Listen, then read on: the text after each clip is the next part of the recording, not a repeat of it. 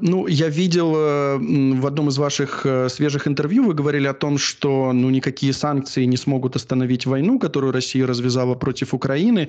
С другой стороны, вы говорили о том, что э, можно сделать вывод, что Путин ищет способ, как остановить войну. Вот на ваш взгляд, э, вот из чего вы делаете вывод, что он э, меняет свои планы и хочет ее остановить?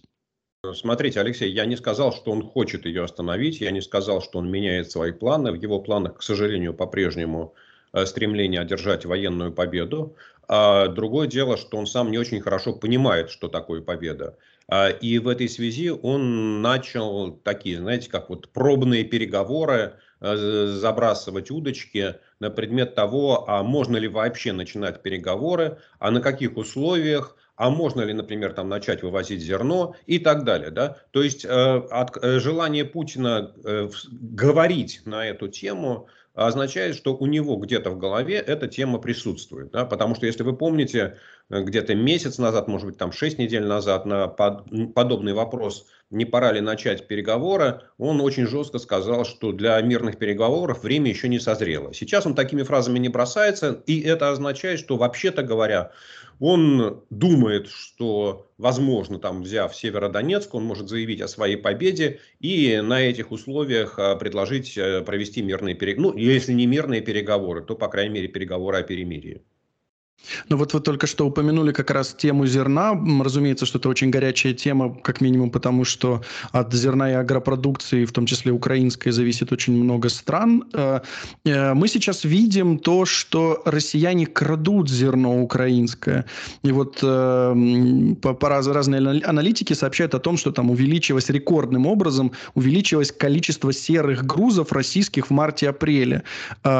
Как вам кажется, э, чего они хотят добиться в этом плане, э, ну, воруя украинское зерно?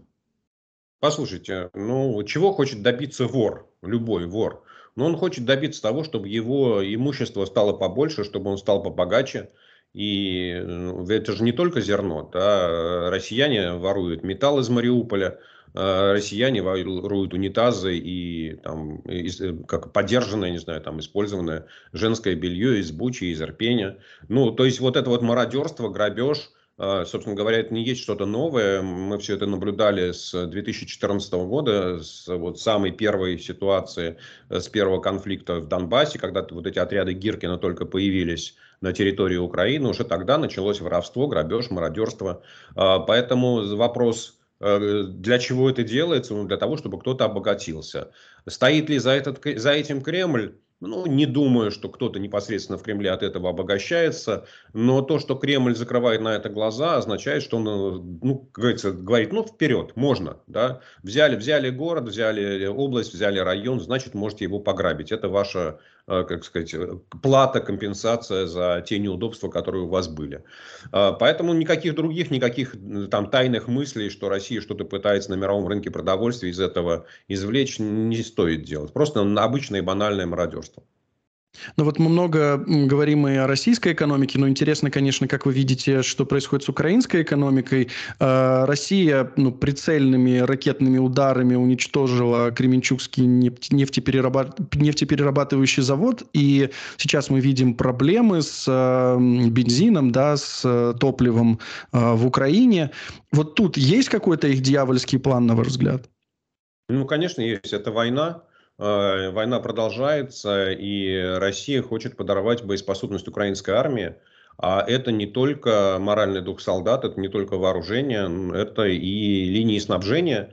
И мы хорошо знаем, что для армии э, дизель, дизельное топливо, бензин, да, это одно, одно из важнейших, э, как сказать, материалов, да, которые нужно использовать, которые, ну, которые позволяет самолетам летать, танкам ездить, грузовикам перевозить э, продовольствие и так далее.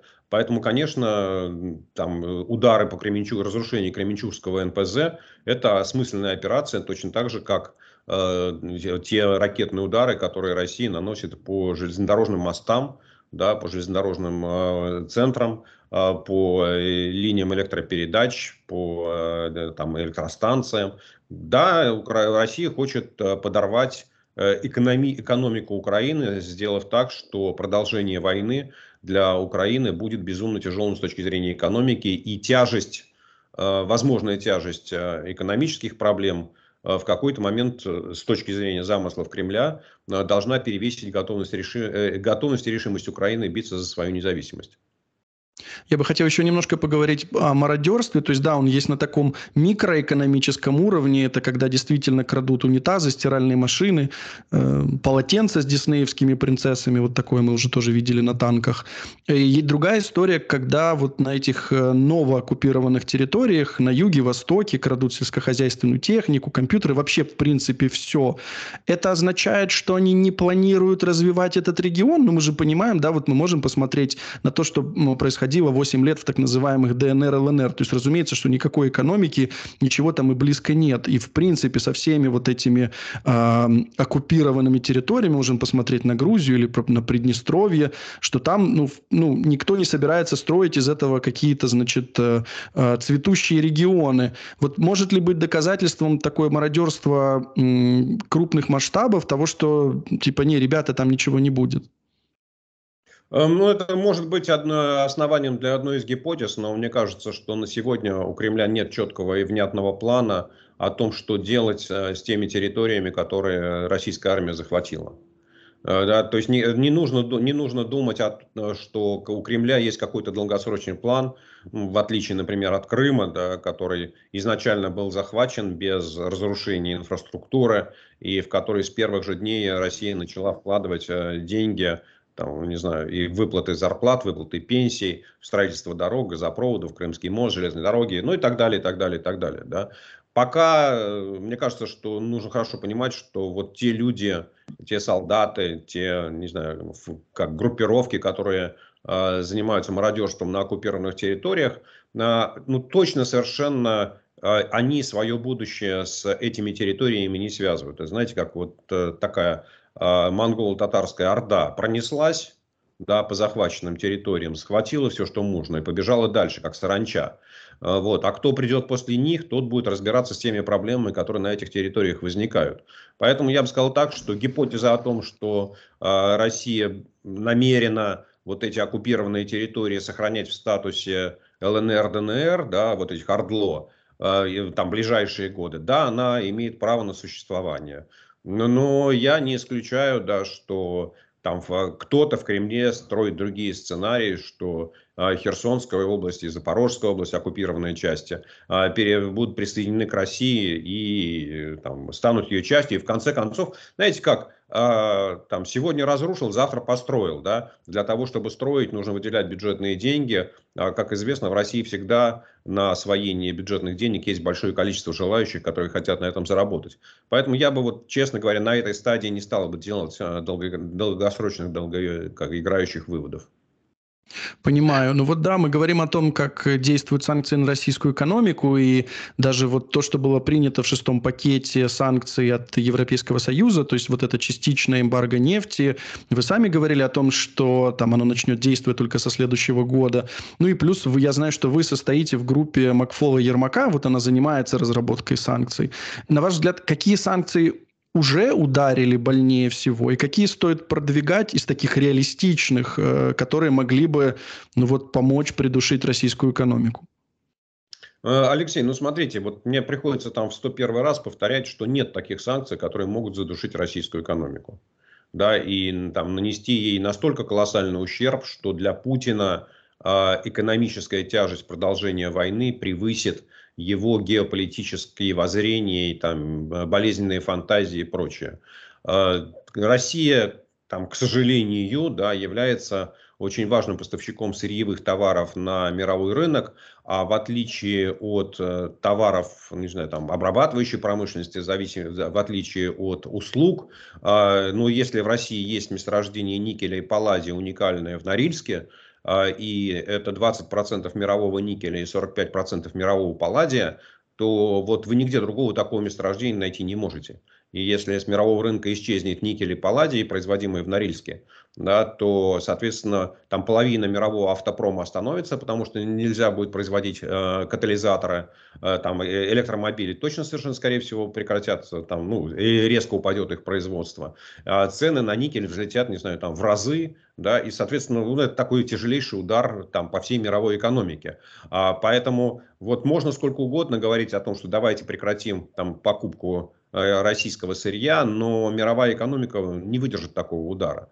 А, соответственно, все санкции, о которых можно сейчас говорить, э, которые можно предлагать, они имеют, как бы сказать, отложенный, да, такой долгоиграющий эффект, связанные связаны или нацелены, правильно говорить, они нацелены должны быть на э, подрыв долгосрочных экономических перспектив России, на невозможность покупки Э, товаров, невозможность получения услуг. И мы видим, что постепенно там и Евросоюз, и Соединенные Штаты в, это, э, в этом направлении движутся. Но опять я повторю, да, вот нет такой одной санкции, которая там двух, трех, пяти, которые вот прямо завтра там их приняли, а послезавтра Путин начал чесать себе затылок и говорить, ой, что-то я это самое перестарался. Вот, поэтому нужно понимать, что санкции в нынешнем их формате, они имеют более долгосрочную перспективу, и у них будет удушающее воздействие, которое будет усиливаться с каждым днем. Но они не остановят войну. А если говорить об индивидуальных санкциях, да, ну вот мы сейчас видим там санкции против кого? Дочери Пескова, сына Медведева. Разумеется, что все хорохорятся, что это ничего для них не значит. А вот как вы считаете, возможно, у вас есть какая-то инсайдерская информация, да, как реагируют на эти, э, бьют ли они больно по э, конкретным людям эти индивидуальные санкции? Ну, конечно, бьют. Понимаете, там сын Медведева, который учился, насколько я понимаю, в Стэнфорде, или дочь Пескова, которая жила последние годы в Париже, они привыкли к какому-то образу жизни. Они жили в совершенно другой среде, далеко от России, далеко от российских проблем, а, пытались стать частью цивилизованного мира, да, там ходили на вечеринки, обзаводились друзьями, и тут у них в один прекрасный момент вся их жизнь ломается. Им говорят, ну-ка едь быстро на родину и там сидите за своим железным занавесом. Понятно, что они там своим родителям могут сказать э, там все, что они думают, если у них э, есть, что называется, яйца, э, или они могут просто сидеть и косо смотреть на своих родителей и молчать, э, э, демонстрируя им свое недовольство. Но вы же понимаете, от того, что сын Медведева э, там скажет что-то своему папе, ну папа напишет очередной э, пост в Телеграме, Э, ну, такой демонстрирующий его абсолютную неадекватность и неполноценность, вот просто как человека, который ну, даже не очень понимает, что он хочет сказать своими выражениями. Вот. Но вряд ли это каким-то образом будет э, транслироваться на Путина, и вряд ли об этом Медведев заикнется там на встрече с Путиным, что знаешь, там, э, Владимир Владимирович, ты давай там Украину передумай свои планы, а то у меня сынку плохо стало. Вот все эти персональные санкции, они могли бы работать, если бы они вводились там в 2014-2015 году. Да, потому что опять так же, как вот секторальные санкции, подрыв там, будущего экономического потенциала России, они имеют накопленные действия. И если бы там санкции в 2014-2015 году распространились на все ближайшее путинское окружение, на их родственников, то я абсолютно уверен, что войны 22 года не было. Да, потому что вот все родственники, они бы точно там за 8 лет э, своим, там, своему окружению, включая Путина, точно пропесочили бы мозги. А вот так считать, что там, вчера сына Медведева выгнали, а через неделю Путин остановил войну, ну, это очень наивное размышление. Ну, понятно, да. Это разве что, если сын Медведева вдруг решит убить Путина. Но опять я думаю, что это не, не сработает, так это не работает только в кино. Э, ну, то, что мы видим, да, уже прогнозируют э, рекордный профицит торгового баланса России. Э, говорят о 250 миллиардах долларов, которые Россия будет иметь в конце года. Э, кроме прочего, Греция, Италия, другие страны закупаются нефтью впрок сейчас. Ну, просто потому, что эмбарго начнет действовать только только в декабре. Э, что это означает? То есть можем ли мы говорить, да, что фактически сейчас ну, те же страны Европы заливают э, Россию деньгами в тот самый момент, когда она продолжает убивать украинцев? А, ну, Алексей, смотрите, мир не черно-белый, и, как говорится, наши достоинства есть продолжение наших недостатков или в обратную сторону. А то, что у России рекордный профицит торгового баланса, это означает, что российский экспорт существенно превышает ее импорт. А, ну, там, благодаря тому, что физические объемы экспорта упали не очень сильно, особенно там по нефти и газу, где-то в пределах, там, наверное, 5-7 процентов, а, вот, а цены выросли по сравнению с прошлым годом процентов на 20-30, вот, то в принципе это означает, что в России, у России с э, доходами от экспорта все хорошо. Но вы понимаете, если вы находитесь на Луне, а, и у вас есть миллиард долларов э, наличными, то, в принципе, цена этих долларов равна нулю, потому что вы их ничего, ничего не можете с ними делать. Там нет магазинов, там нет банков, вы за эти доллары ничего не можете купить. Э, и, в общем, на самом деле российская экономика, вот это вот положительное торговое сальдо, означает примерно то же самое. Да, у российской экономики, подчеркнем, да, что это не российское государство, это не российский бюджет, а вот экономика в целом, образуется большое количество долларов и евро, э, которые, в принципе, ну, в нормальной ситуации должны были идти на покупку импортных товаров, на покупку импортного оборудования, на покупку услуг иностранных компаний, на там, э, покупку каких-то компаний за границей, которые могли бы встраиваться там, в российские технологические цепочки и так далее. Вот всего этого дела э, российская экономика сегодня как лишена. Да, то есть российская экономика не может потратить эти доллары. Поэтому это примерно так же, как на Луне. Доллары есть, а их цена резко падает. Поэтому, собственно говоря, это то, что мы наблюдаем на российском валютном рынке. Ведь это же не случайно, там он со 130 рублей упал на 60. Ну, просто он вот в нынешней ситуации, там, огромная часть российской экономики не нуждается в долларах, потому что их невозможно использовать. Ну вот агентство Bloomberg писало о том, что э, реально рубль бы находился на уровне 180 рублей за доллар. Насколько вам кажется ну, реалистичным именно, реалистична именно эта оценка? А, я очень критически отношусь к подобным оценкам, а, потому что всегда нужно говорить, при каких условиях и на какой срок.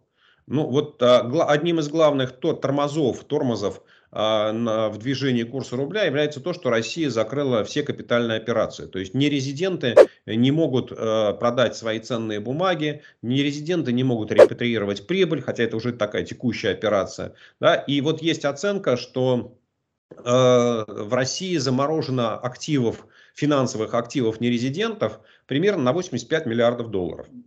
Ну, и, соответственно, вот если предположить, что Центральный банк проснулся, встал не с той ноги и говорит, а сегодня мы разрешаем там всем нерезидентам быстро продать все их там акции, облигации, э, вся, взять все деньги, которые лежат у них на счетах и там в течение одной недели вывести их из России, а потом мы снова это окошко закроем, то я готов по по поверить в то, что доллар может стоить и 180, и 280, и 380 рублей. Да, но потому что вот на одном коротком промежутке времени, в течение одной недели, такого количества долларов российской экономике может просто не быть. Да, но если этих ограничений, не, эти ограничения не будут сниматься, или они будут сниматься, вы знаете, там, вы сегодня можете э, продать 10% или 5% своих акций, то вполне вероятно, так, и вот так, не знаю, растянуть все это дело э, до конца года, ну, так может он там и выше 80 не поднимется, да, доллар. Поэтому вот э, все эти разговоры, они, ну, нужно очень серьезно обсуждать предпосылки и основания для таких гипотез. Может быть и 80, может быть и 380. Понятно. Ну вот э, есть еще одна тема, да, ну не то что тема, одна из э, целей этих санкций все-таки постараться привести к какому-то расколу кланов. Уже была эта версия, что ну якобы интер... э, существует некая партия войны, некая партия мира. Та, эта партия мира тоже не то, чтобы она за Украину, не то, чтобы она за то, чтобы э, прекратить войну в Украине. Они просто хотят, ну давайте тут уже начинать замораживать.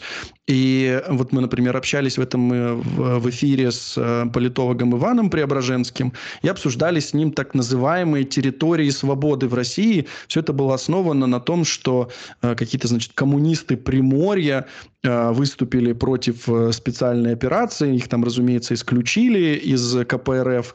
Ну вот и вы писали про такого президента Татарстана Рустама Миниханова. Как вам кажется, эти территории свободы, которые ну, могли бы начать какие-то бунты против центральной власти. Возможно ли это, в принципе, э, ну, в контексте того, что происходит в Российской Федерации?